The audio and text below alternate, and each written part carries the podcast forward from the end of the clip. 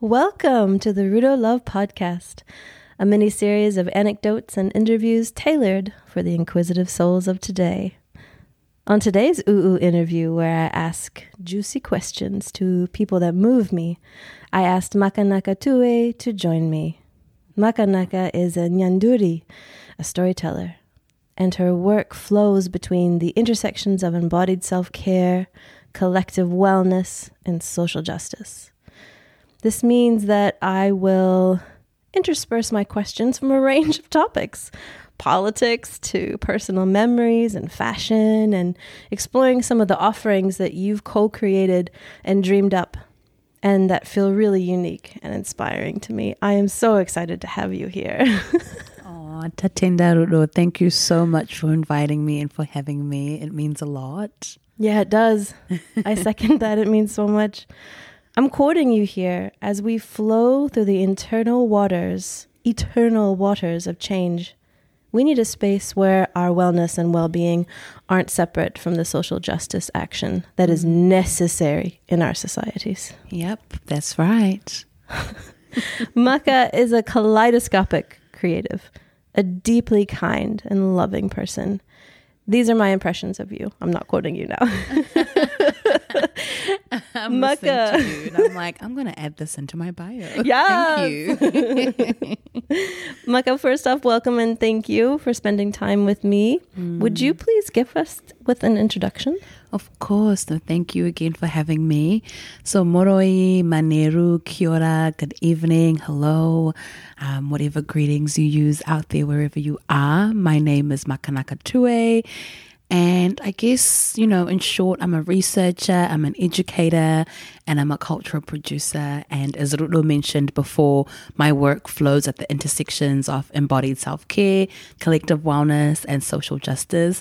So I think essentially what that means is that I'm a bit of a polymath. Um, and over the years, I've been able to sort of narrow down, but not necessarily, maybe narrow down is not the word for it, but I've been able to sort of zone in on what it is um, that my offerings and my work touch. And those are the waters um, my work sort of flows in.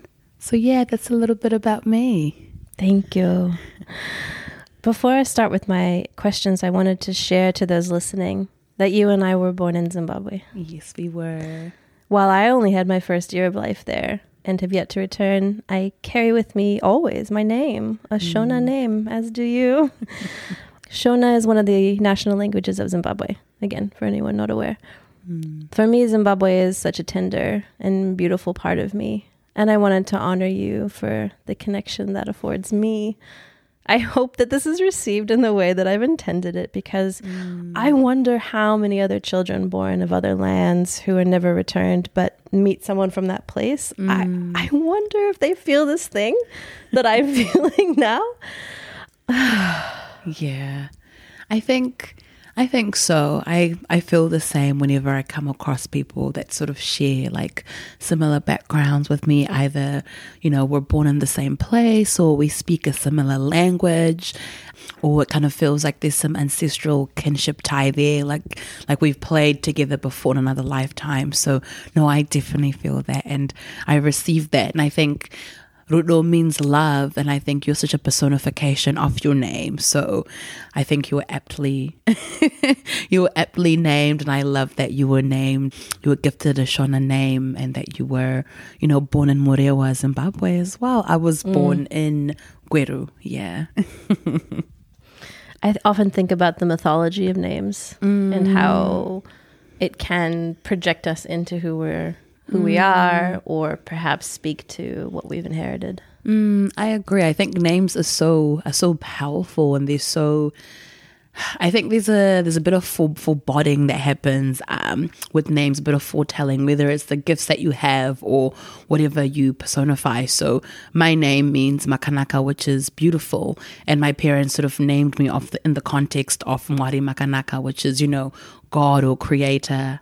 You were beautiful. So whenever I think, I think I was going through a process of sort of reshedding um, aspects of who I was. And I was sort of thinking, now, who am I without all these other things? And the first thing that came back to me was, Makanaka, you were beautiful. So whatever it is that you are, or whatever it is that you extend, or however it is that you show up in the world, make sure it is a glorification of that. Make sure that you are beautiful and not just in that, you know, aesthetic way. Cause, you know, we do serve looks, ow. but also in the sense that, you know, you make people feel seen, you make people feel beautiful, you make the environment beautiful, whatever it is, that you just sprinkle a beautiful beauty on it. So, yeah, yeah, beauty is not passive at all. it's active. Yeah. Hell yeah. Can we return to Zim in just a few words, perhaps? Of course. like, what smells, what sounds, what feelings arise for you when you recall family or place? Mm. I always say when I think about Zimbabwe, I think about the soil and the earth. You know, whenever I feel really, really homesick or I'm about to go through a major life transition, um, I always tell my partner that I'm craving the taste of the soil, and I can feel it in parts of my bodies. I can feel it in my in my back and my bones, and it's just this aching desire to almost just like I guess, like rub my face um, in the soil. So whenever I think about Zimbabwe, I think about the red soil. Whenever I smell it, I smell. We have like Indian summers where it's like it rains, but it's really hot. And when the rain hits the ground, that rich red soil, the smell of it, the thing that I see, I see lots of stones. You know, Zimbabwe is Zimbabwe, which I guess depending on the translation that's used is, you know, how House of Stone or House of the Revered Chief. So I think of stone formations.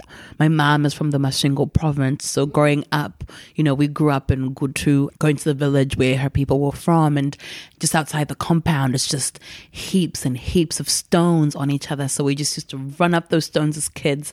So I guess yeah, it's interesting that my reflections and my memory of Zimbabwe are very much earth earth based that touch that smell and that interaction with um, the natural elements. Ooh. Yeah. Ooh, I love that I'm surprised by that reply. That's awesome. I also think about food um, because I do love food and food loves me too. We have this incredible relationship. So I do think about the food. But I think going back to the soil, whenever I start, sometimes when I feel like that, I know that I am aching deeply for something. So I also think that there's a relationship between soil, earth, and a sense of belongingness because I feel like the parts in, in me that do miss that soil when I have that ache for home are the parts of me that feel like something was excavated or taken out of me, that sense of like really feeling at home or like a sense of belongingness. So I think there's something there with that soil connection and that earth earth thing. But yeah. Yes. Plant imagery works mm. really well like when we think about us being transplants or mm. you know mm. even the concept of native like i am native too like we talk about that with plants as well yeah so i think yeah using the analogy of being transplanted it's like i was this tree that you know native to zimbabwe but here I am on in different whenua, and you know, while that whenua has been kind in, in some aspects and has received me in some aspects and has been able, I always say that uh, New Zealand's whenua has has has softened me and allowed me to connect to ancestral technologies or ways of being that I would have never been able to access if I was back in Zimbabwe. But still, I think it's that you know that thing around when you move your plant from one pot to another pot, like whew, it might grow, but it's going to be a different type of growth because it's been moved from its from its soil. So yeah, mm-hmm. feeling it. it's so apparent that you are a Nyanduri. Um, can we talk about that word? It's a Shona mm. word, and can you share with us something about it? Um, it's really beautiful because I think when I when it comes to my Shona skills, I am a I'm more conversational than I am written or with you know extra um, proverbs and everything. But I've been gifted with a beautiful cousin, and then Shona, he's I'm not he's not my cousin. I'm his mbuya, so his name is Ukuru, which means you know I'm his grandmother, or I occupy the role and responsibility of grandmother. And so in there, you know, we have a really beautiful close relationship. So I was pulling together the apothecary and I was like, I've been calling myself a storyteller and while that encapsulates, you know, the offerings that I do, that I do, that I do um, share with the world, I wonder what the word for storyteller is in Shona. So I sent him a quick message and I was like, Musukuru. I call him Musukuru Wambuya. I'm like, Musukuru Wambuya, which means, you know, our grandmother's beloved grandchild. I was like, what's the Shona word for for storyteller? And he came back and he said, oh, that's a Nyanduri. And so then we had a conversation about essentially like what the word encapsulated and what it meant. And I think when I use it to share, I guess, my practice or what it is that I offer to the world, it's around someone who likes to tell stories or somebody who has the gift of storytelling.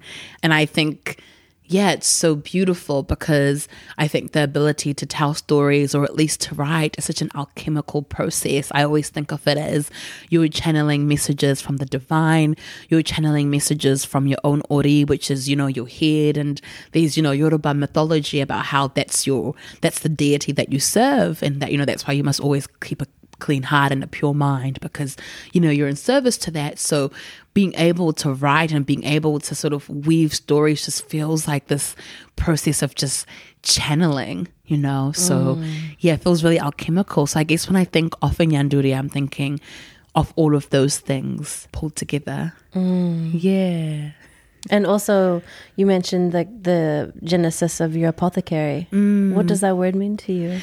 Hmm. So I think apothecary traditionally means someone who like makes like medicines and like drugs. And I thought about it and I sort of um, I see it as a space where we kind of offer potent medicine of healing and journeying to the collective wellness. And it's interesting that you shared one of the things that I've um, shared on the website around needing a space where our social justice action isn't separate from our well-being and wellness.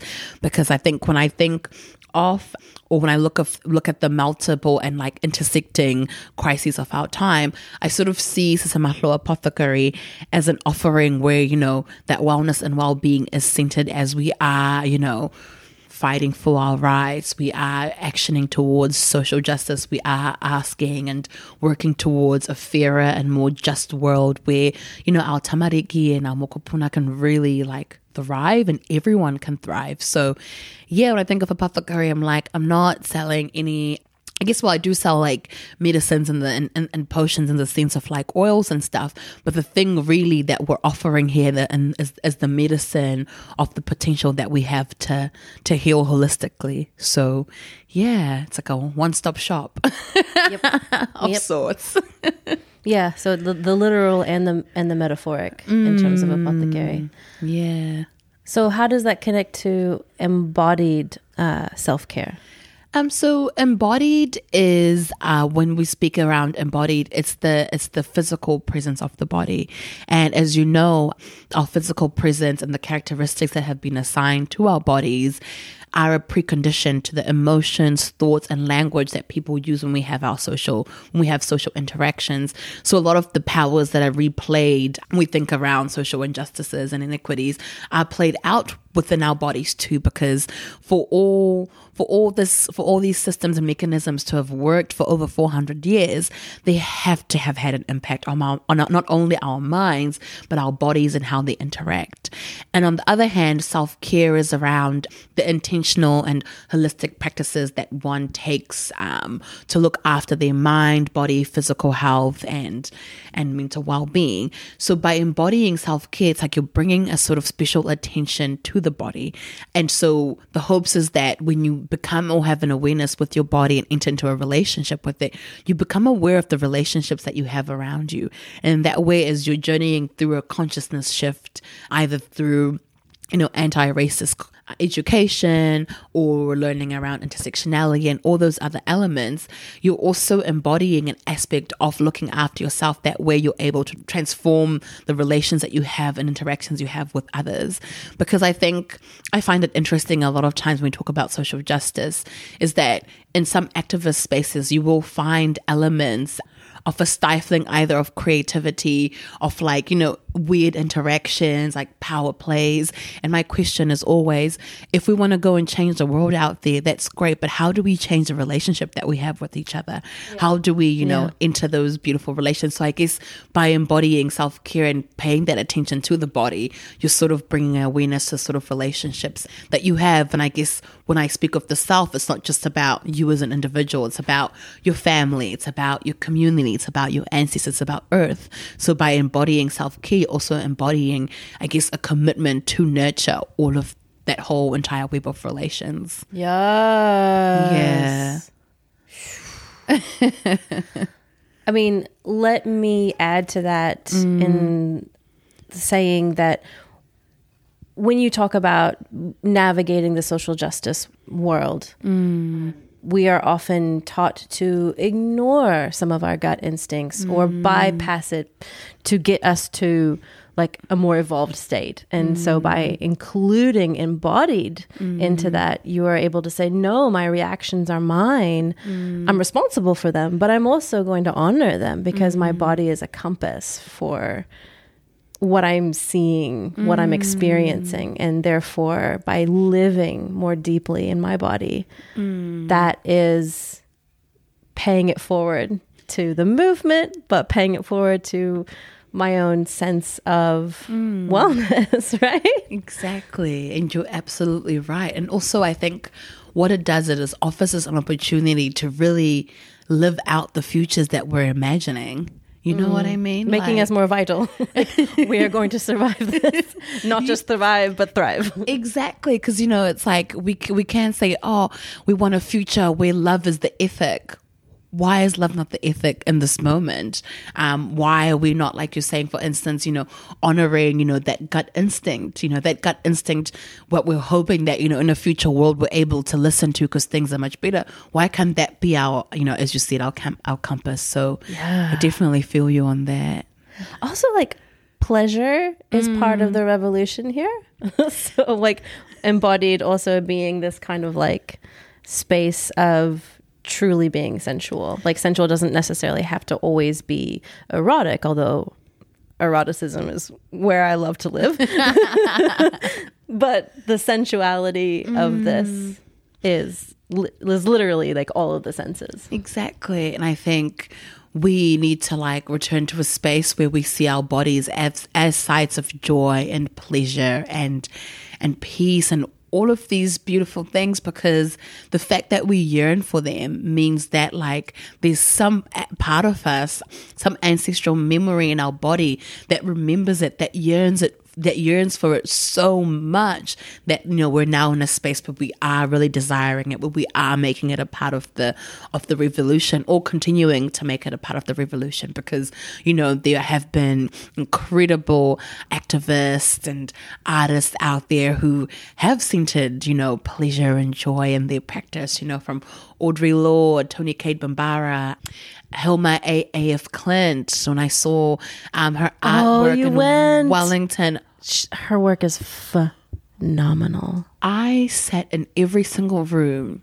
and every moment I think I had to take a moment to cry. I was just so overcome with um, with emotion, with a connectivity to a passion to someone who really centered a reverence of the dream space into their work. And I'm, you know, and I was like, what would it mean if we centered the dream space in our practice and social justice, you know, all of those things. So yeah, I think it's it's it's vital because that's essentially what we're hoping our Mokopuna and Tamariki have a space to dream, to enjoy pleasure, to be joyful, to to center love and everything. So why not start now? You know, mm. what have we got to lose? Yeah. if not now, when? Exactly. Mm. mm. So all of this has culminated into the well. Yes, it has. Shall we dip our toes? Yes, of course we can. So, the Well is one of the initiatives that we offer through Sesamathlo Apothecary, and it's a 10 week workshop series, and we journey through conversations around race, culture, and identity. yes, you do. I I mean, three of my favorite topics: race, culture, and identity. it's mind blowing. yeah, it's a really um it's a really uh, and not to be biased, but it's a really beautiful space because I think something that I noticed in and out of different conversations and spaces that I've been in is that when we don't really have an understanding of the roots of some of these social constructions, there's no way we can really tend to that healing. You know what I mean? It's like going to a doctor or your naturopath or your healer with uh, with a symptom. They can they can treat the symptom, but it's actually better for them to address the root cause. And once yeah. that root cause has been addressed, it tends for better healing. So I think that these conversations and the space that we've created within the well is so beautiful for that because we do need to know um, the beginning of these constructions, why things like grace was constructed, why gender and the gender binary is absolute cack and why we need to to start thinking beyond it and return to a place where we think and you know embody being beyond it. So yeah i think that's what the space is essentially around you know speaking to those constructions and really exploring how they've impacted the relationship that we have with ourselves, relationship that we have with others, the community around us, as well as society. Because when these constructions were made, they just didn't serve, you know, like the system. They also caused ruptures in in how we see ourselves, we see each other, and we interact with the world around us. So, yeah, that's a bit about the Well. mm, to check out more um, I will have in the show notes a little bit about that, but actually, it's in- incredibly easy to find on Google as well. So, the the other aspect of your offering are these upcoming events that you're hosting. Mm. You've got a few, right? You've got one about hair. Yeah, I've got quite a few coming up. Um, and it's been so beautiful to sort of get into a space where I can slowly start to co create more spaces and offer more things um, with other people. And I think it's just a note and a reminder to myself that it's okay for things to, to take time and to, you know, do it bit by bit. But the first upcoming event is on the 8th of May and it's titled Don't Touch My Hair and it's around anti blackness and hair discrimination anti blackness is essentially the devaluation and prejudice that people have towards black people, their values and the objectives and ways of life. And one of the ways that it manifests is hair discrimination. So the interactive workshop will be sort of about sort of around exploring what those two things are, but also uh, we'll have like a poetry writing exercise. Oh. Yeah, I'll share stories around different the role of hair in different cultures and stuff to sort of mm. anchor it in the this is what it's been made to be through the system but this is also how what it means like for um for black people and black communities. I think what also happens sometimes when we talk about these topics there can be a tendency to have like a like a deficit. But also i think a lot of my practice now has been remembering to return to my center. Mm. so my center is knowing that my head is my crown. Mm-hmm. the system might you know might discriminate against it. You know there might be policies and schools and dress codes. Workplaces might deem it unprofessional but that's not my center. So i think, mm. yeah, merging um, the theory and what's happening societally with returning it back to sort of what it means for us is also really important for me. So that's one event that's coming that up. so juicy. Yeah. Oh my goodness. and I'm so lucky to be able to co-host it with someone whose mind I absolutely froth over. Oh yay. Uh, Adele Norris is an incredible scholar and thinker, and I've always wanted to work with her. Um, and we've been friends for over a number of years, and we've always just, you know, said we'll work together one day. So when this sort of came about, it was like perfect. Um, because you know he discrimination anti-blackness race like policy discrimination police states that's that's her whole jeu she's been mm. writing and speaking and talking to it for for years now. So yeah, it's awesome to work with a with somebody I see as a sister, but also as an elder within the practice. Mm. Yeah. Oh, I'm excited for that. and then the other event that's coming up towards the end of May is titled Tending to Our Roots. And it's going to be like a family tree exercise. And when we say family, you know, it spans like chosen family, adopted family, um, your kin, your friends, your lovers, your community. So it'd be an exercise to sort of look at the spaces in which ruptures have been caused, but also look at how we can tend to them by, you know, looking at the relationships that we have in our life. So yeah. Mm. Loving the plant metaphors so much. oh, I love trees and trees love me. It's such an immediate way to feel okay for for like for as long as I can remember I've been hugging trees. yeah. So nice. It really is. And they just they've just they've seen it all. They've experienced it all. And I think even the wisdom that they have when they journey through the different seasons, I'm like I'm like, I've only been here for about twenty eight years and a couple of months. Who the fuck do I think I am? when here you are shedding your leaves and going to sleep. It's winter. I'm hibernating too. So, you know, they also have that just that wisdom about them and I just think they're so gorgeous as well. Just And so varied in their personalities. right. When I came here, I was just like, You are different trees. I've been dreaming of you, but you mm. are so different. yeah. they sort of wave and and move in a real like beautiful. I have a I have this thing around how trees and in Aotearoa really speak. I guess they speak everywhere else, but I think over here it's just like it's the first thing you sort of see. Other places it usually takes me a little bit of time to sort of get my bearings and figure out what's happening. But the trees in this whenua are just singing. you know? Yes. Mhm. And those freaking alien magical tui birds, right? Woo! I've never, never heard an animal like the tui. what is this place? magic. You know, a magical place. Oh my goodness. Okay, speaking of magic. Oh, oh, oh. I love this. I love this. I wanted to talk about or ask you to mm. share like a little bit about what kind of adornments you love to use or like do mm. you resonate with the word talisman? Like do you have talismans? I wouldn't say I have talismans, but I love wearing my rings. You know, mm. my friends always laugh and they say, when I when I was like, I think when I came out to one of them, she was like, "Oh, girl, I already knew," and I was like. Huh? She's like, you have those billion, gajillion, millions of rings on you, of rings on you all the time. so it's a running joke that I am never without, without my rings, whether they look different or they diff- there's just always at least one to three on my fingers. So I love that. But in terms of like adornment and stuff, I think I've shared with you before, I'm a prayer girl, you know, and I think either that's my Pentecostal Baptist upbringing, but I think it's also a practice that's been passed down ancestrally, you know. Um, a lot of our grandmothers worked with, with prayer. A lot of my mother, my mother, well, my mother prays, wow, my father prays. It's it's beautiful. It's just the most.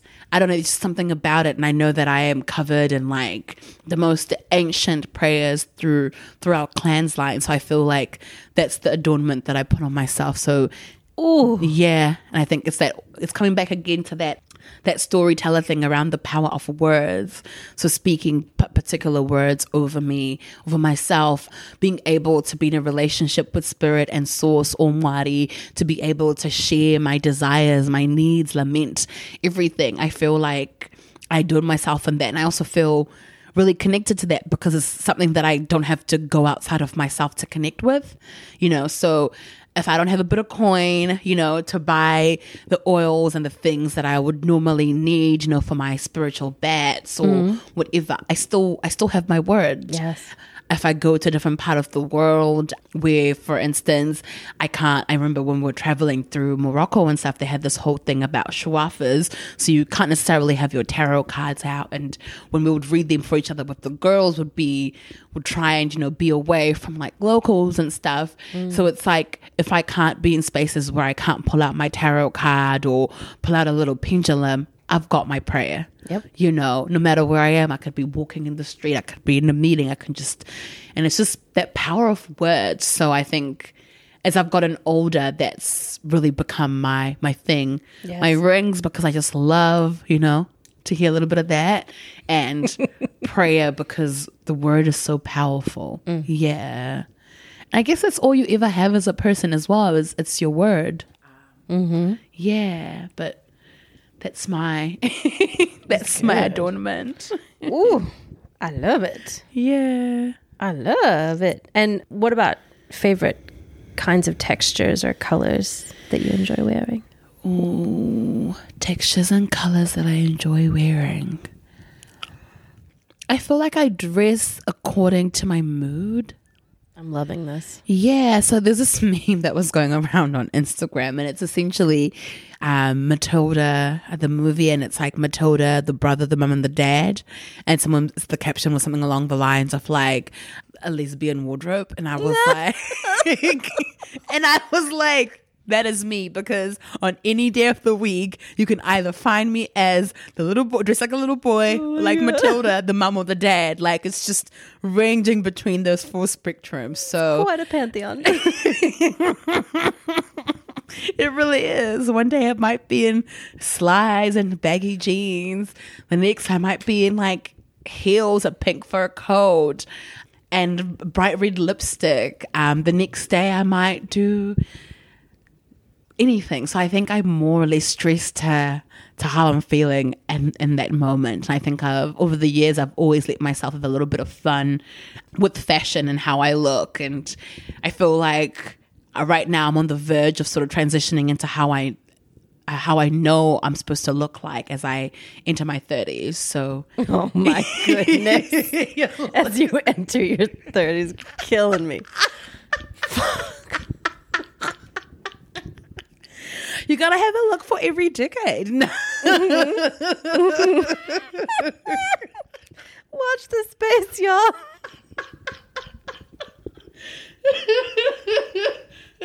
As I enter my 30s, I'm crying. You're so tickled. I love it. You're like, bloody hell. All these young people.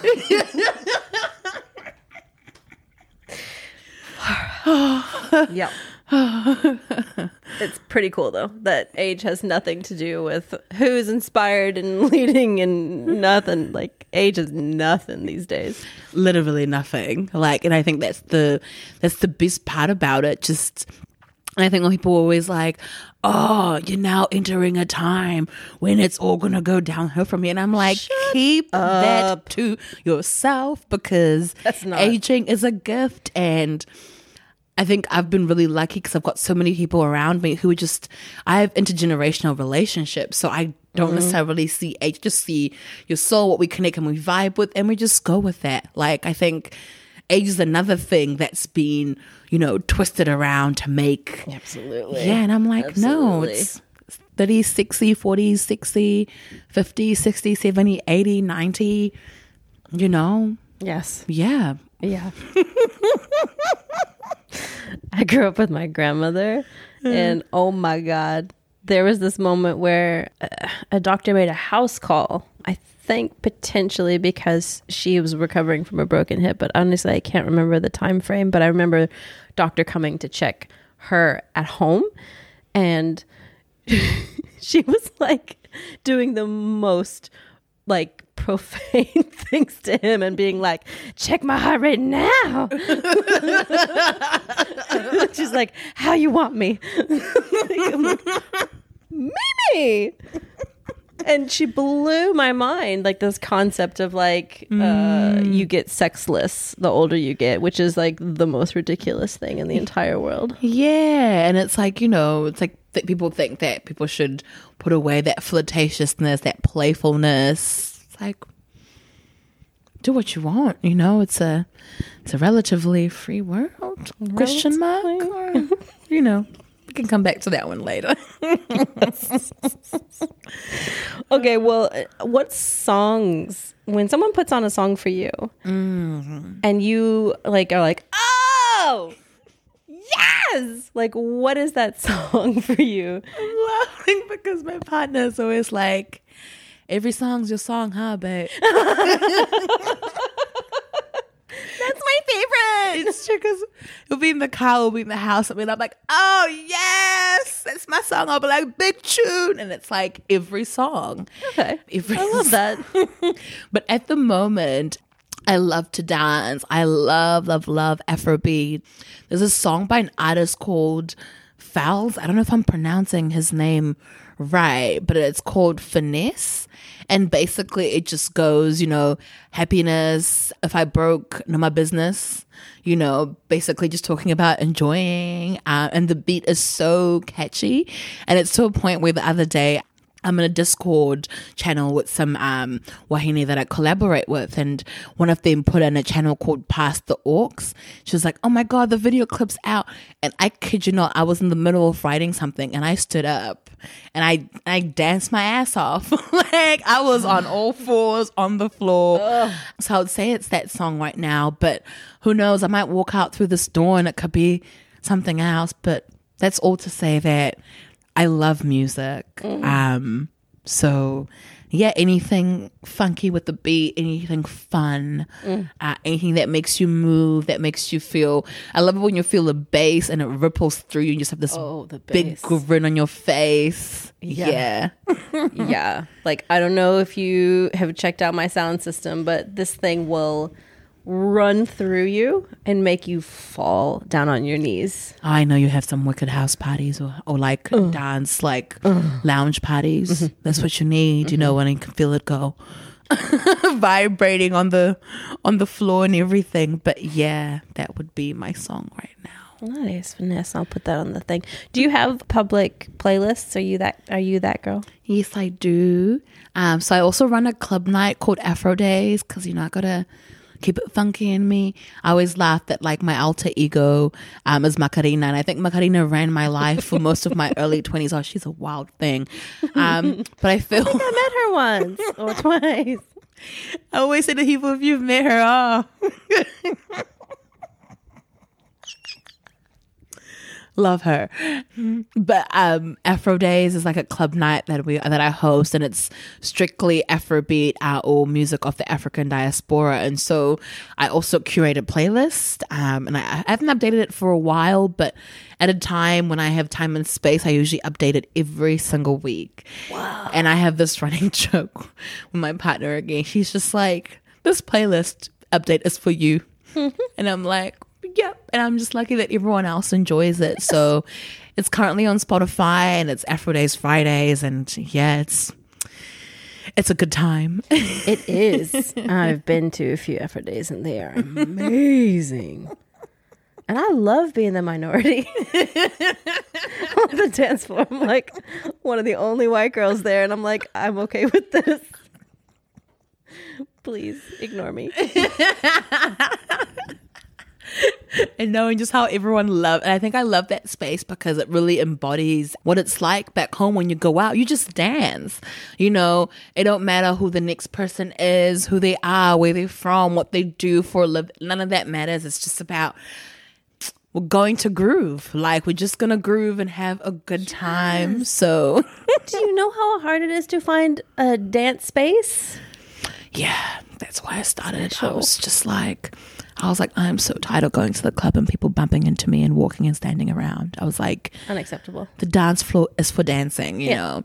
And I know, I feel like sometimes people feel insecure about how they move their bodies, but it's like, no, that's your body and it just moves how it wants to move. Like, there's this dance teacher, Otis, is really beautiful and I do some of his Afrobeat dance classes on Tuesday nights. Whoa. And he does this thing where like I used to dance when I was much younger and then I stopped. So for now it feels like my head and my body do different things when it comes to choreography. Oh. And so I remember feeling like, oh shit, like I know I can dance, but when it comes to now following instructions, my like my mind has just been academic, you know, and, and, and messed with in that oh, regard. Oh, no. And then I remember him saying, it doesn't matter about what it looks like just you listen to the beat of the music and you do what your body wants you to do. And I was like, it's actually all it is. It doesn't matter what you look like or what it looks like, if you and your body feel the fullness of joy as you're moving, then fuck yeah. If anybody wants to laugh, then I feel sorry for them because that just tells me a lot about you. Like, why are you on the dance floor looking at the next man? Like, you know what I mean? Like, you're mm. supposed to be enjoying yourself. So, mm. so yeah. Yeah. I feel very sorry for people listening to this that are not in Aotearoa. You can follow the playlist and catch the vibes there, but you know, wherever you are, I do hope that you you dance in whichever way you possibly can that's safe for you as well. Yeah. What a beautiful thing to offer. oh, I love that. Thank you. What a blessing. You heard it here, people. Hmm. Oh. ooh. I feel like I was so excited that I asked you all my questions in rapid fire speed. I'm going to move into the frequently asked questions that I ask all my beautiful guests. Awesome. That's all good. But before we move into that space, I just wanted to be able to let you know that in the show notes, I am putting in the offerings that Makanaka and I were talking about um, during this whole entire thing. I feel like we tried to keep it light, we tried to keep it broad, but the opportunity to go deep is there for you when the time is right for you, dear listener. So I will provide the hmm. doorway and you step on through whenever you're ready, beautiful souls. So, you ready for this? yes, I am. Fire them through. Okay.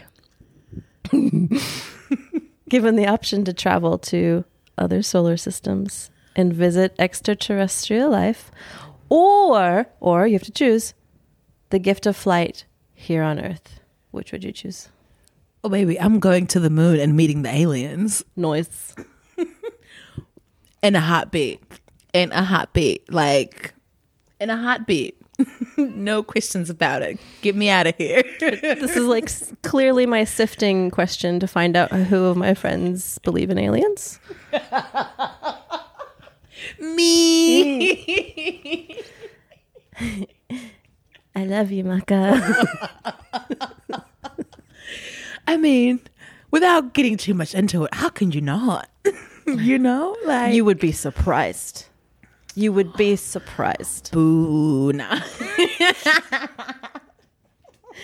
Well, we, we fly all the time on mm. Earth and we know with our herbs and things. So Yeah, and I'm also like, there's planes. You know, there's so many different. There's so many transportation. I'm like, there's so many transportation devices to move me around the earth. I am waiting for my hovercraft. Uh, You know, I've been saying the same thing. I remember growing up and everyone saying that around this time we're all gonna have little mini jetpacks. I'm like, where the fuck is my jetpack? You know, Apparently, New Zealand is where all the inventions lie, and there has been someone who has created a jetpack, but priced out of any kind of rational use. Oh, But there is a jetpack. Kiwi ingenuity. well, hopefully get my hands on one. Mm. You know, but yeah, there's just so many different teleportation devices on Earth. Why not teleport out? So I think that would be my answer. Get me out of here. Solar system, aliens, the works. Excellent. My next question is going to be tricky for you, I think. Mm. My mama told me about a recent piece in Discovery magazine that stated learning another language makes you a better person. Mm. Having said that, what language or what, sorry, what word in another language has deep resonance or import with you that you want to share right now? Mm. I think at the moment we've been playing around with like different like names that we can offer ourselves um, as we deepen into our union with my partner, and there's this. Uh, I think it's either it, it's either Zulu or Ndebele. I need to look more into it, but it's Sinekhaya, which means we have a home or we have home. And I feel like that's a word that's been really resonating with me as I've sort of, you know, welcomed myself back into my body, which is my first home, as I felt more at home and a sense of belongingness after being in Aotearoa for more than half my life. I guess nesting and building a home with my partner as well. So I think it's yeah, sinekhaya. Yeah. That was very moving for me. That's beautiful. Yeah, thank you. Mm, thank you. As we approach the end of this episode, I would be remiss if I did not take a moment to voice gratitude. gratitude to the guides and inspirational elements that support me through this process. So, thank you first to the pivotal role of self care and wellness in our lives. Thank you to this blue and green earth that support my life, and to the flora and fauna that create the equilibrium and beauty mm. I love to see. Thank you to the ancestors that dwell within these bones and in the veil which often overlaps and whispers in our ears. And thank you to the people in my life, the network of support and unconditional love in which I rest. thank you to Bjorn for engineering, producing, and supporting the packaging up of this podcast. Thank you to Makanaka for your time and your words and your sharing and your giggles. I don't think I've laughed this hard in an episode before. That's just so sorry for y'all. I didn't hear me cackle.